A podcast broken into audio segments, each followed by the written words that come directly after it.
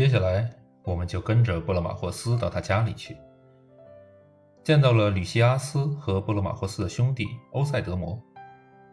除了他们，还有卡尔凯顿的塞拉西马克、帕尼亚的切曼提德斯、阿里斯托纽摩斯的儿子克洛托丰。波勒马霍斯的父亲克法洛斯也在家。到现在为止，我已经很久没有见过他了。看起来他老了不少。他坐在一把带有靠垫的椅子上，头上还戴着个花环，看起来也是刚从神庙祭拜回来的。这房间里四周都有椅子，我们就坐在他的旁边。科法洛斯一下就认出了我，立马和我打招呼。科法洛斯说：“哦，亲爱的苏格拉底。”你可是稀客，难得来比莱夫斯港看我们。要是我身体好点儿，能常常去城里，我会经常去看你的。可现在你该多到我这里才是。我要告诉你，随着不再沉溺于肉体的享受，我开始迷恋上机智的清谈了，并且越来越喜欢。我的确渴望你能经常来，把这里当成自己的家。经常与这些年轻人交流，成为好朋友。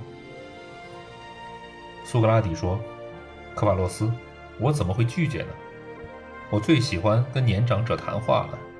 在我看来，你们是先行者，你们走过的路，在不久的将来，我们多半也要走。我想请教你，这条路是崎岖小径，还是康庄大道？”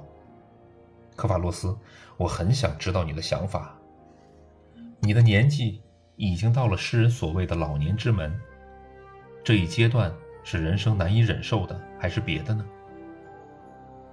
克洛法斯说：“我很乐意与你分享我的感受，亲爱的苏格拉底。我们几个岁数相当的人常聚一下，正如古话说的：‘物以类聚，人以群分。’大家在一起就会抱怨。”想起年轻时的吃喝玩乐，好像丢了宝贝似的。总觉得以前的生活才有滋味，现在的日子根本不值一提。有的人抱怨，上了年纪甚至得不到亲朋好友的尊重，他们因此把年老看成不幸的原因。不过我认为，如果年老是不幸的原因，那我也会有同感才是。因为我已经很老了，而别的老年人也会有一样的体验。但我遇到的一些人并不这样想，尤其是我听说有人问索福克勒斯：“你把爱神阿弗洛狄忒侍奉的怎样？”索福克勒斯，你还有能力对女人献殷勤不？他说：“别提了，我已经金盆洗手了。谢天谢地，我就像是从一群……”又疯又狠的奴隶主手中挣脱出来似的。我当时觉得他说在理，现在更是这样认为。